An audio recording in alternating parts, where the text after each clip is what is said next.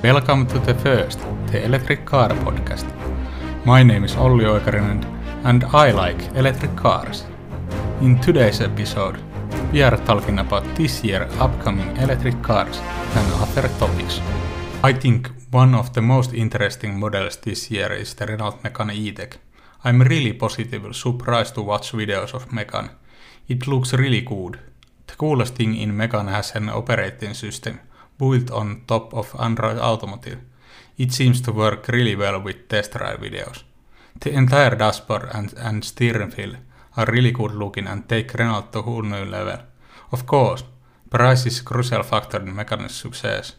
The other areas are so good that if the price is competitive, then Megane is a big hit. I've been big fan of the Volkswagen ID series, but I have to admit that Megane is a lot finer inside. One of the upcoming cars is the Volkswagen ID Buzz, which Volkswagen will present on March 9th. Volkswagen has also confirmed that the ID Buzz will become motorhome version, but only maybe in 2025.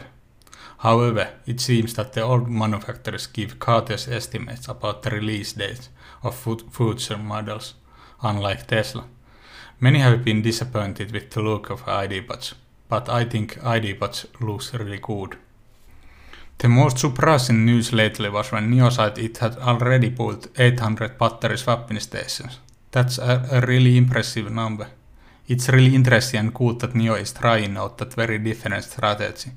It takes about 5 minutes to replace the battery in the station.